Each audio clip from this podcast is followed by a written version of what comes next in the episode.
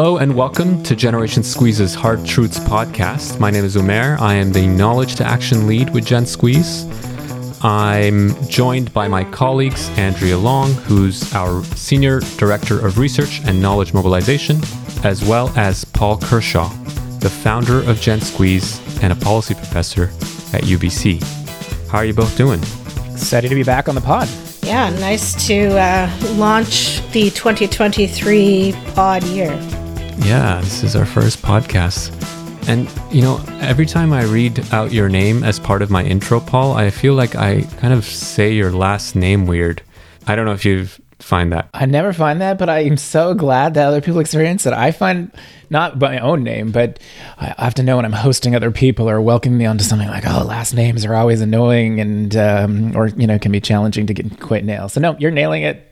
I wouldn't care either way. Well, I just I think it's like part of the flow of how I'm of what I'm saying. So like if I was just to say your name, I would say Paul Kershaw, but I think it comes out as like Kershaw, like a kind of you know, like the last part is anyway. This is not that important. I hope people are laughing at us at now if we keep this part in or we edit it out. I think that's funny. No, it's all good. However you want to say the two syllables of my name. Fair enough. Um, so today we're doing something a bit different. We're talking about the social media influencer Andrew Tate and. Uh, having a discussion based on the idea that his popularity is a, is a symptom of our broken intergenerational system this is a bit different for a couple reasons. First of all, I guess our, our podcast usually features discussions on topics that we research and do advocacy around. Those topics tend to be within their domains of economics and politics, issues like housing affordability, government budgets, climate change, electoral engagement, and so on. Uh, and today's topic happens to be within the domain of culture, which is not something that Gen Squeeze has a lot of expertise in. There's another feature here which also has to do with lack of expertise, actually, and that's that Paul and Andrea actually don't know very much about Andrew Tate. You know, I brought this up with them yesterday. I, I, we were having a meeting, and I asked, "Do you know who Andrew Tate is?" And there was about ten seconds of silence, and then people started to Google, and then there was this like, "Oh yes, yes, I've heard about this this guy who got arrested, uh, something to do with Greta Thunberg, Romania." right? That's my only interaction. interaction with Greta. exactly. I heard about the pizza com, the pizza exchange. yeah. So then, you know, th- there's a second sort of issue of uh, there of like, well, so then why are we talking about it? And the reason I think that we want to have this discussion is because the overall frame that our work takes place within, uh, that is the the frame of intergenerational fairness, I think that gives us a, a unique entry point into the discussion about Andrew Tate. And I think the fact that, you know, Paul and Andrea, you, you don't uh, know much about this guy, um, that actually is also very refreshing. Um, and it, I, I, think it all, it speaks to the the intergenerational divide that that I also want to raise. And so I, I think actually it's it's something that is a plus in this conversation. And you know, it's not as if like people like Andrew Tate and misogyny haven't existed in in previous eras. No one's ever called me old on our podcast before, but I'm feeling like that's about to happen. I thought I was holding on to like middle age for sure, man, but desperately feeling that uh, I think you're about to put me in the old category. Well, I I'm also old in this in this discussion. You know, I'm in my mid 30s, and I guess I do fall within the range of people who are among Andrew Tate's most fervent uh, followers, young men. But you know, a lot of it is like younger men, and including teenagers. And so I, am probably in the upper sort of end of that. And so I, I was telling you both yesterday that you know YouTube has been recommending me Andrew Tate videos for quite a while, and I, I've been watching them. I because I, I take interest in these things. I mean, I don't like what he's saying, but I, you know, I, anything that has an impact is to me something that needs to be taken seriously. Uh, and so I, you know, I probably spend more time listening to people like that than than I'd like to. Um, but eh, I, I was thinking about how to structure this discussion, and one of the ways I wanted to do it was to sort of play clips of Andrew Tate and talk about him specifically, and sort of get your reaction and and try to have a, a more general conversation based on that. But I think I don't know if that will be helpful. Partly because playing clips of him and the kind of vulgarity that's a part of that. I don't know if I want to listen to that. I don't want if if I want you to listen to it or our audience to listen to it in this context. I and I think we uh, the more general sort of uh, conversation we can have if we can get into that to begin with is is probably where our strengths are. I think other people are having lots of discussions of the specifics of Andrew Tate. So uh, let me then frame it a bit more before we jump in. Um, so you know, older generations. I think at Gen Squeeze we sort of have this perspective that older generations have not been able to pass on the baton to younger people in a way that allows for sustained access to basic standards of life and dignity. Um, so there's this intergenerational divide. And I guess the point I'm trying to make is that the popularity of Andrew Tate is a cultural manifestation of that divide. And so part of it is that people like Andrew Tate are able to highlight the indignities that younger generations face. You know, he'll talk about the fact that young men in his audience, you know, have low-paying jobs. You know, many aren't able to move out of their parents' homes and build lives of their own, etc. And then he'll offer a solution, or or he offers himself as an example to look up to and if young men adopt a macho, hyper masculine attitude, you know, they grow big muscles, they're willing to get ahead by any means necessary, even if it involves engaging in deceit and exploiting those around them. You know, if they're able to do this, they, they too can become successful. They drive fast cars, date beautiful women, smoke cigars, party on big yachts, and so on. And I wonder what you think. I, I mean, how, do, how does that sound as a framing for our discussion? Yeah. Oh, okay. I, I, definitely lean into the idea that Gen Squeeze over our first decade was highlighting how a younger demographic, what it's where we tend to define those in their 20s, 30s, and 40s, you know, we talk about them being squeezed. when you're when you're squeezed, you can squeeze back. You know, take that lemon, turn it into lemonade. We could have been generation screwed, and there actually are groups out there. You, could, you know, there is a way in which the broken intergenerational system is leaving a really lousy deal in terms of hard work not paying off. This plays out in particularly harmful ways culturally, you might say, for for men, and often in particular you know, you can see a lot of the frustration and you know, bubbling up in populism in a range of places. You know, sort of you know, younger white men who have historically been, you know, somewhat privileged, and somehow the way in which the economy has evolved, the privilege that comes with being a, a white boy, I am one by the way, um, isn't being rewarded like it used to. And suddenly people you know that causes anger and frustration. And i think so gen squeeze has often been in the business like how do we foment constructive anger and I think the kind of work that the popularity that Tate has achieved is, you know, fomenting anger and tapping into that in a more successful way within Gen Squeeze. I'll I'll confess from the strategy from the standpoint of trying to influence public opinion, I would, you know, a group like Gen Squeeze, which has a relatively modest following in the tens of thousands, would be envious of the size of his audience. And so I'm glad that you, as part of the Gen Squeeze team, pays attention to you know, how does someone like Tate become successful at attracting so many people? Because we want that kind of intel as we're trying to get better at, you know, attracting and growing the size of our audience because we know that our power grows with the influence of our network, which is partly about our size. So I'll pause there. I think I think maybe you're putting to Gen Squeeze, why aren't we more effective at attracting people who are, you know, younger people who are angry, young men who are angry, uh, and honing that anger in towards some good collective change? And that is a worthwhile conversation for us to have because we haven't been that successful at tapping into that anger. And I guess the last observation I'll, I'll make just ho- hone, um, thinking back to the most recent episode that we published where Angie and I were talking about the theme of love in a love letter actually that Angie wrote in response to Jonathan who'd said, you know, you're not angry enough, you're not taking the gloves off enough. And I think to some degree, whether you intended it or not, Umair, you're carrying on that very conversation from the last episode of like, what's you know what's the role of anger in the work that we're doing? Is there a constructive way to hone it? Or is this sort of the love theme that Angie so often brings into the work? Is that the more effective way to attract people's engagement in a meaningful, productive way as we try to renew democracy?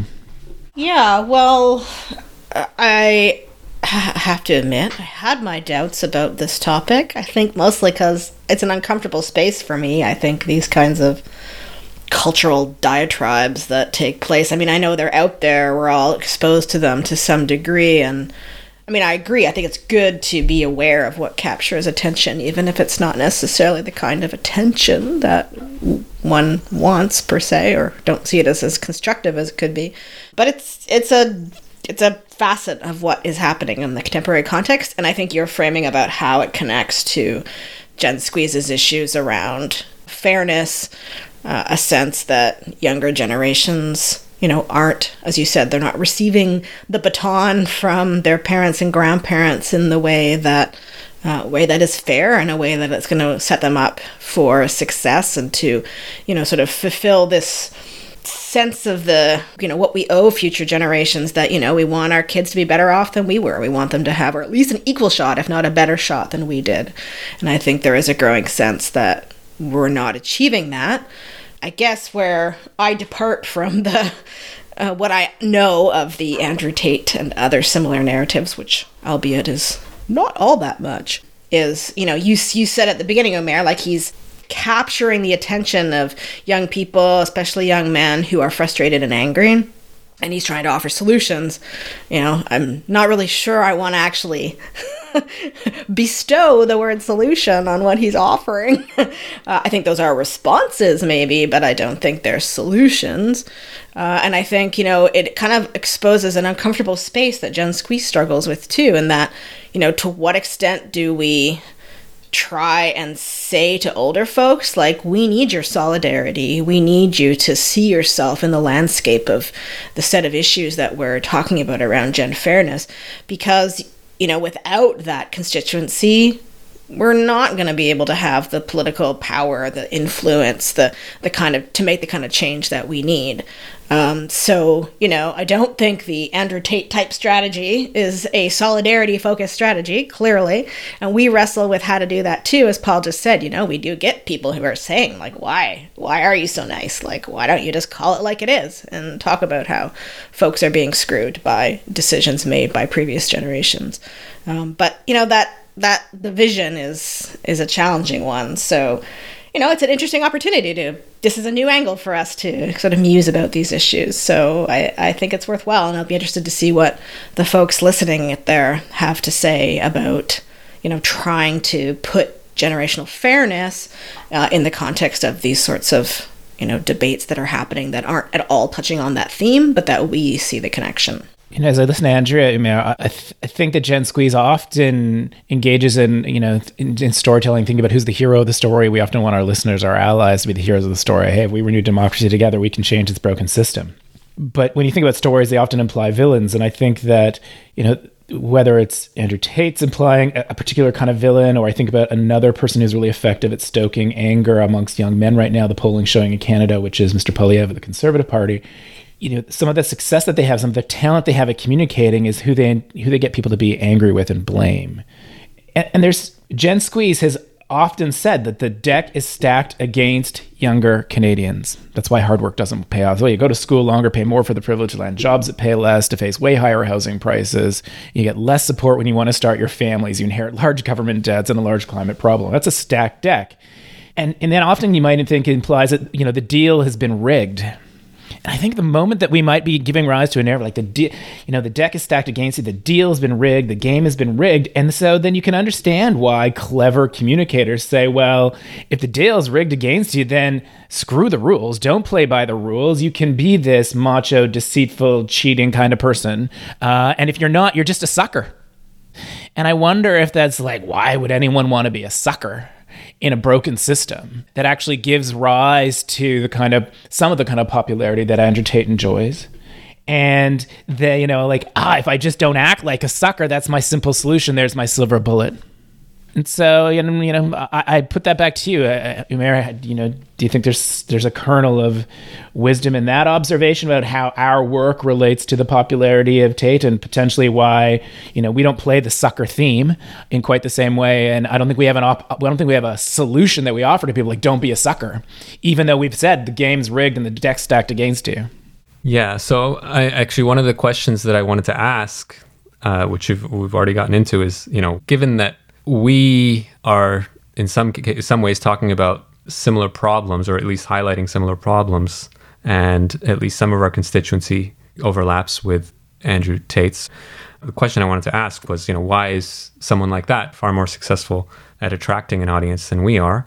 Which Paul, you've already gotten into, and I think uh, Andrew made a really great observation in in saying that my suggestion that Andrew Tate is offering solutions is perhaps not the right way to put it. He's he's offering a response. And I think maybe that's part of the answer to the question I just posed.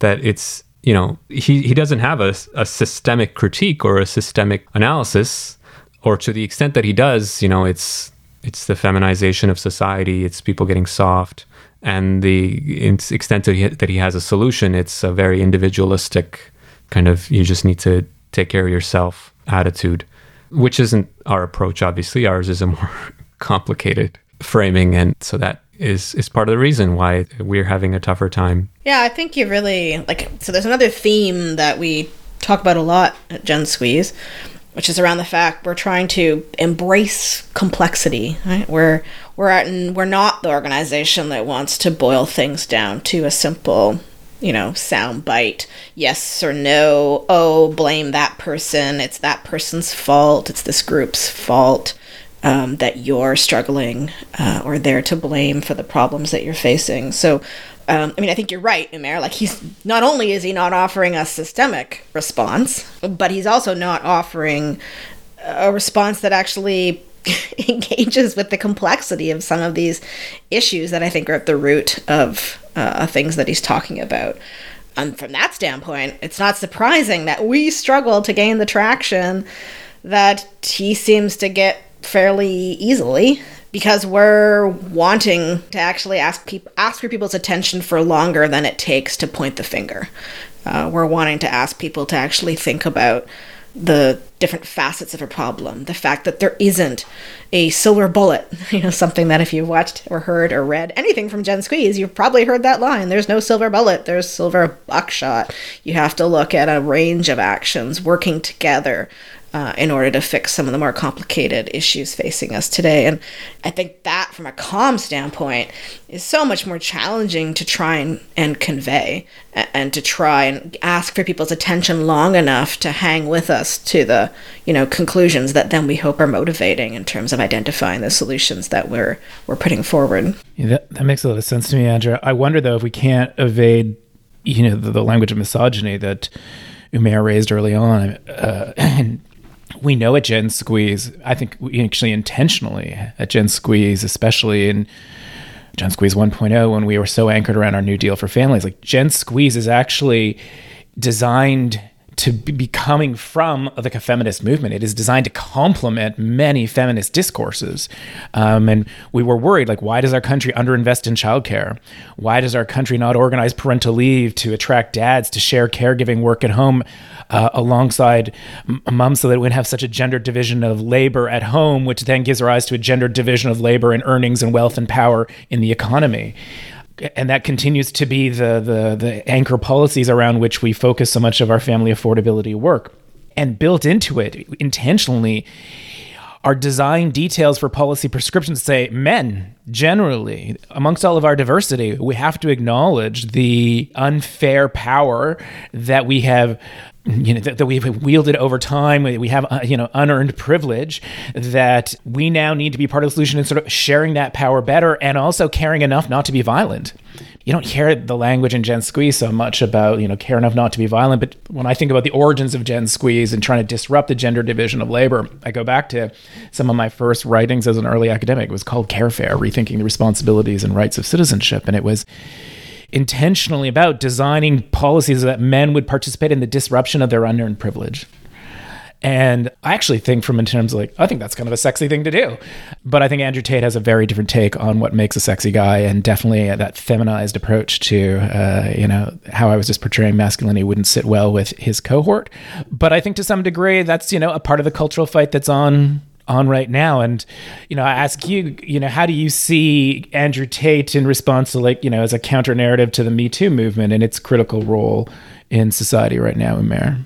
Yeah, I mean, I think that's clearly a part of its origins, right? And it's interesting because we we've had for at least a decade now this sort of internet-based male chauvinism, and every few years it kind of gets a new name.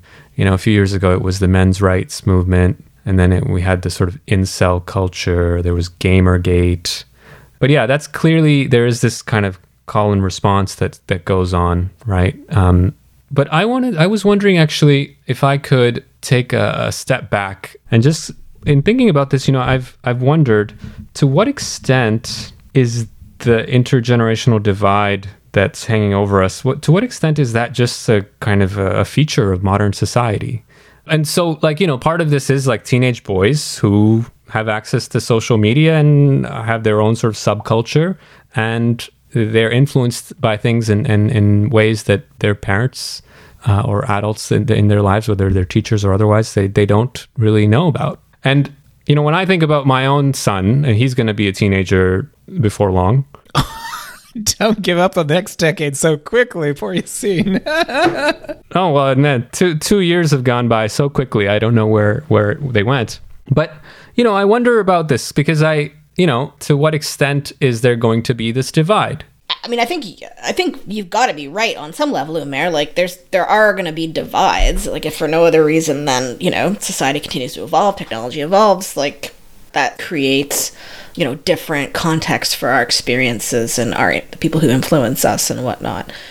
I think though that part of what Gen Squeeze is saying is that there is a interesting like sort of economic dimension to the divide that we're talking about now in terms of like the way we've structured our our programs and our expectations and our sense of entitlements um, to and from each other um, that emerged from like that sort of post-war era when we were all into like nation building and rah rah we need to support each other and we need to build our safety net and you know we really successfully did that for a couple of generations. But we didn't do it. We didn't anticipate some of the broader demographic and other changes that are occurring now which are putting the sustainability of you know our expectations around those the way in which we've structured those programs in question and having you know really profoundly harmful consequences for younger generations now. So I think th- maybe that's not the only point in time where that has occurred, but I think that's like a different dimension to a generational divide than what we see through like things like technological change or other other pieces. What do you think, Paul?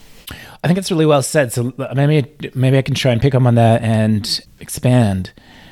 See, you might think that a generation squeeze, because we use that language about generations, that we're actually an organization that cares about the kind of quote unquote pop cultural differences between generations, not our interests.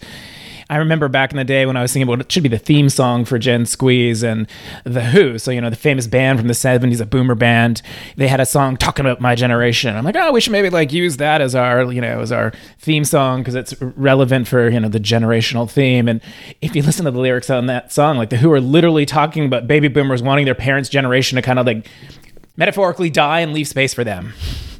And I think that that's a pretty common thing, generation after generation after generation. I regularly hear Gen Xers, who are kind of like this 40s group, you know, piss on millennials. It's actually already interesting to hear millennials who are now more established in their work spheres talking about how Gen Zers are, you know, lazy or want something different in their workspace and whatnot. And so I think it's kind of a typical human phenomena in cultures to have interesting tension and strife between different age groups. Gen Squeeze doesn't care. Gen Squeeze, just as Andrea said, is like, no, at the systems level, the system is rewarding hard work now less than it did in the past, in part because it's rewarding people who got into the system earlier with more wealth accumulation which is then coming at the expense of affordability for those who follow. And or it's rewarding people who came earlier to pollute more without paying for it and then leaving major costs for those who follow. Or it's saying we have more political power now in part because younger people are less likely to vote or if you're younger than 18 you can't vote and we're going to organize our political power to use tax dollars for these things that matter to us at this life course stage and then leave the crumbs left over for those who follow. These are the systems issues. That's the unfairness. That is the broken system that Gen Squeeze is saying we need to vanquish. We need to be these rebels with a cause who disrupt the status quo and say we've got to abide by that generational golden rule, do for other generations what they would want done to them, that we need to be good stewards of what's sacred, the healthy childhood, home, and planet, that we have to plan for young and old alike and those who follow thereafter. And so there are going to be technological divides and, you know, and, and range of sort of pop culture idea divides and musical tastes will vary. But that's not what Gen Squeeze is talking about. And the moment that somebody like Andrew Tate invokes misogyny as the response, that's not a new theme. there's been misogyny built into age group after age group after age group. That's not some new pop culture thing. That's just an old trope uh, for those with power to then wield over others. And um, I think when, you know, when men have traditionally been expected to be breadwinners, and when breadwinning is harder now than it was for the baby boomer generation, because earnings can't keep up pace with the major cost of living. That then does create a great deal of anxiety and fear and worry and you know can give rise to mental ill health where you know then the anger that can be attracted by misogyny or maybe it's racism against people who aren't you know or newcomer who aren't white or anger at uh, you know the movement toward truth and reconciliation talking about land back when people are like i can't afford rent. You know i think that when those who've been part of a group that have been privileged, and I'm definitely that, when some members of that group aren't benefiting from that privilege as much, then it's easier for them to invoke these other power dynamics as they try and claw and scrape to retain some of that privilege that's no longer paying off. Yeah, I think that's perfect. Um, if I may sort of take what you say and, and put it into my own terms here, I guess, you know, we're going to have technological uh, sub subcultural sort of divides, but that doesn't mean that we need to have a moral divide between generations. And I think to the extent that we do, hmm. it uh, you know it again is is in part at least a, a reflection of the economic challenges that many young people are facing. Can I just tap in on the moral divide language? I thought it was really cool. I think in some regards, though, the moral divide can be powerful. I think demographics and the growth and the power of younger people is why the queer movement is more likely to thrive, why we are often actually beating down misogyny and getting closer to visions of gender equality, less of a glass ceiling, and so on. Uh, so I, I think we want younger generations to be able to come and push and say, hey, you know, your take on these issues actually isn't that moral. But we always have to recognize that those who've come before have this imbalance in power in terms of just the sheer amount of time they've been able to be present. They've been the people setting the rules of the game, or at least following them and sustaining them over time. And we have an expectation to ask them, Have you been good stewards? And I think that's where we are falling down. Have you been planning for all ages, not just your own? Yeah, I guess I'm just thinking about it from this perspective of a parent who, let's say, discovers that their you know son is a fan of Andrew Tate and is horrified, like, oh, I, you know, I don't believe these things. Why does my son think that women need to be put down and, and that sort of thing? I also like that idea of moral divide. I think we should think more about that over time. Um, I guess I was just thinking about the whole misogyny theme, and like I already said, I, I don't know what Andrew Tate says specifically about women, although it doesn't sound good. So I'm not sure I'm going to check it out in any more detail. But like I guess I also wonder like well first of all he hasn't cornered the market on that. Like as Paul said it's not like that's new.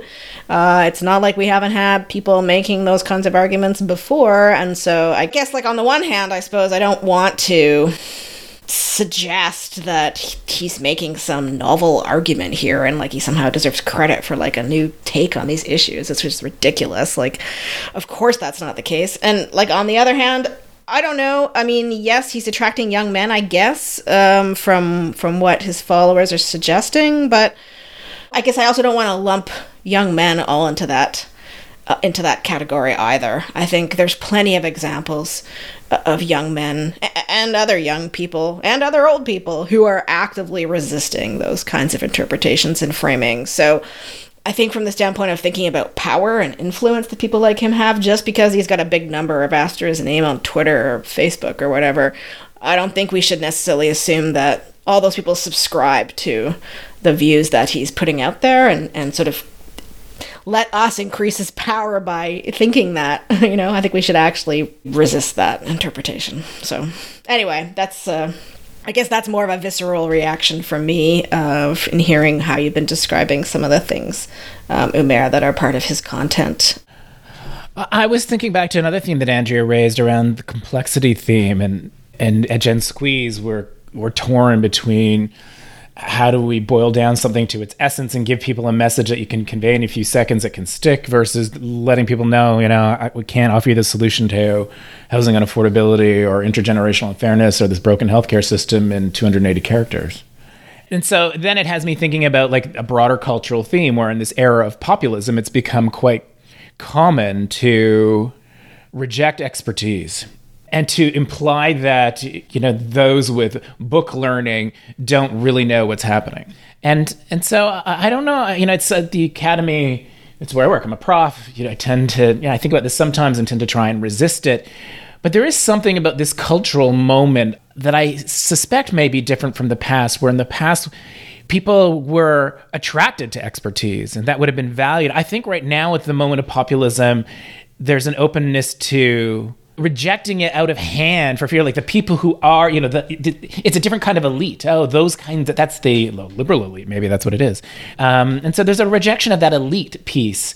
And i wonder if you know gen squeeze conveys that kind of elitism where we brag about being rooted in the academy we very routinely say it's not simple and we gotta you know deal with the complexity. Hence we have our comprehensive solutions and here's we're picking on this one part right now. Here's why. You know our hard truth is shared in this context of you know we all share to some degree a certain responsibility. All of us need to be better it can't just be angry at somebody else who's the problem. And so I wonder if we know that's a hard message, and maybe that's part and parcel of why our audience is but a fraction of those who are more likely to sell, making us angry at a range of others who a range of other elites broadly understood. And so I, I wonder if that anti-elitism you know, is part and parcel of how our focus on, you know, the the evidence from the academy, you know, works maybe against us to some degree, and that somebody like Andrew Tate's the exact opposite of that. So Andrew Tate actually, speaking of this, has jumped onto the anti-vaccine shtick, and uh, you know, he has what a shock. yeah. Yeah. Well, and he talks a lot about how you know our education system is a waste of time if he has kids, he's going to not send them to school. He's going to homeschool them. And then he, of course, has his, I don't know if you know about his Hustlers University that people pay $50 a month to attend. Okay, clearly Gen Squeeze needs a strategy, but not to be, you know, intergenerational inequity suckers. We, we gotta we gotta compete on this front. Do you do you think, Umair, that the word popular like would would Andrew Tate locate himself on the spectrum of populists, you know, along with, you know, the Trumps and others of the world? Do you think that's something he would a label he would use? Uh, well, I, have uh, seen him compare himself to Socrates. Um, really, that's a. I don't know if he.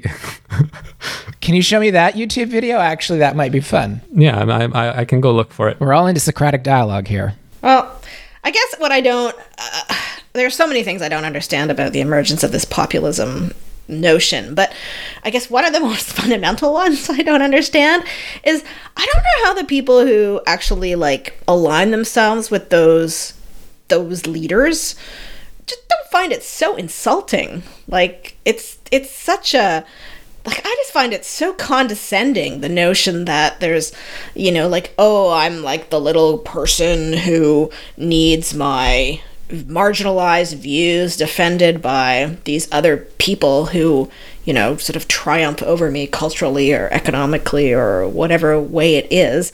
Um, like it just it just seems like such a marginalizing perspective. I, I don't know. Like I guess maybe this people's support for those ideas is coming from the fact that they feel marginalized, and so they're wanting someone to validate that. But, you know, the way in which populism has come to be defined as we don't care about science, we don't care about facts, we don't care about education, like, you know, and anything goes, it's my truth kind of notion. Um, like, I, I don't know. I just find that I find that as like an incredibly condescending perspective to attach to people who I think you know have legitimate concerns, like young men, uh, other young people, like they do have legitimate concerns, and I don't think we can boil it down to some abstract elite force that's like I don't know suppressing their interests. So anyway, sorry, that was a little rant on populism here, but but think about think about the Pierre Poilievre, who's uh, we've talked about other times on the podcast, and as somebody who is a communicator. Uh, I admire. I think he's a strong communicator, and he doesn't use the language of elites these days, but he must be the person who says the word gatekeeper more often than any other uh, thought leader in the country right now. And I think that that gatekeeper is, you know, the sort of synonym catch-all for this sort of group of, of again, isn't it some kind of elite somehow? You know, some something different than the audience that he's talking to that are blocking your way. And um, I guess, you know, maybe just to the degree you bring it back to the misogyny space that Andrew Tate is really cultivating, you know, there's no doubt that the data will show that in many respects, kudos to them, diverse groups of women are thriving more in post-secondary. They're increasingly thriving more on in the economy, although we still have large sections of, you know, large amounts of pay inequity. But the data show there's been an improvement. And so like, you know, that's an e- that's an easy group to point out, like, hey, they're getting in our way. And so I wonder, you know, can I bring it back to to Gen Squeeze and Umair? You said like as a group that focuses on intergenerational unfairness, our lens helps us, you know, I think have things to say about why the Andrew Tate narrative might be attractive, but maybe it also needs to point to us in strategic ways. Like, I think we're also telling people there's something in their way. It's just not a group of individuals, it's a system. It's the broken system. And how do we make the system become a character in the story more effectively for people? How do we make the system this villain that is in the way. It is the gatekeeper that is obstructing hard work paying off for young people and and for an older demographic to leave the legacy that they can be proud of. I want people to know that's in a, that that thing's in the way, and we do want to slay that. It is villainous. Yeah. Well, actually, So how can I convince them? well, this yeah. So actually, this is making me realize that maybe some of my initial framing uh, wasn't exactly correct. Because I mean, what some of what you said, Andrea, about you know that populism being based in sort of a world uh, where it's anti-science, anti-fact, and so on. Uh, See, I don't, I don't think that's the case. In fact, they would take the position that they have the facts on their side. You know, uh, the the facts don't care about your feelings. Like that's a that's a important talking point. Um, and that you know you have to be rational. You know, like men are rational, women care about their feelings. You know, there's that kind of macho uh, element into in there. Um, and then the other thing, actually, that where I think I was initially wrong when I said that he doesn't really have a systemic critique, I think he does, and I think it's actually quite complicated, and and it kind of moves around. You know, he he he uses like the metaphor of the Matrix, especially now that he's been arrested. Is like, oh, the Matrix is coming after me.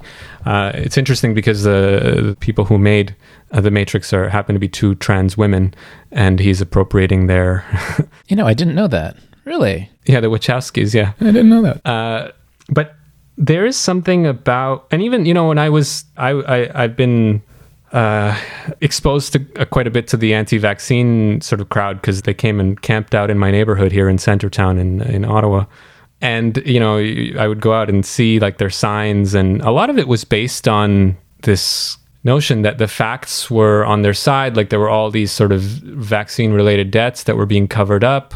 The system was covering things up you know and you know we're talking about the system right? And they they have a system in mind and and it mm-hmm. and it's this very interesting you know I, I also came to this realization while thinking about that stuff is that the the people actually in some sense are actually a lot more open-minded than i am.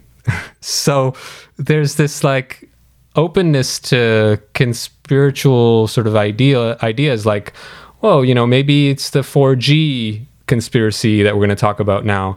And then it's some other random thing that's re- you know related to big pharma. And it's like well those things don't really overlap but at any given time we could be open to adopting them. And so uh, I think there's I, I you know the conversation has evolved in a range of ways and not exactly as I would have expected when we first started. But it comes back to another theme we have talked about on this podcast which is we're in a competition for trust. And I think that's what's so interesting about the contemporary moment who people trust is changing and so Andrew Tate what the hell has he done to actually attract for at least a decent chunk of the people following him to earn his trust?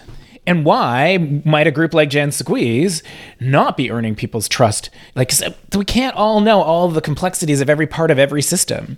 And so we need to turn to people who are going to be filters for us and create some efficiency for us by sharing, like, this is the way it is. I know these things. And I think Gen Squeeze is definitely in that business saying, hey, we've got a lot of evidence about how this broken generational system is playing out. And I'm needing you to trust our interpretation, or trust our, ta- trust our representation of what are the facts.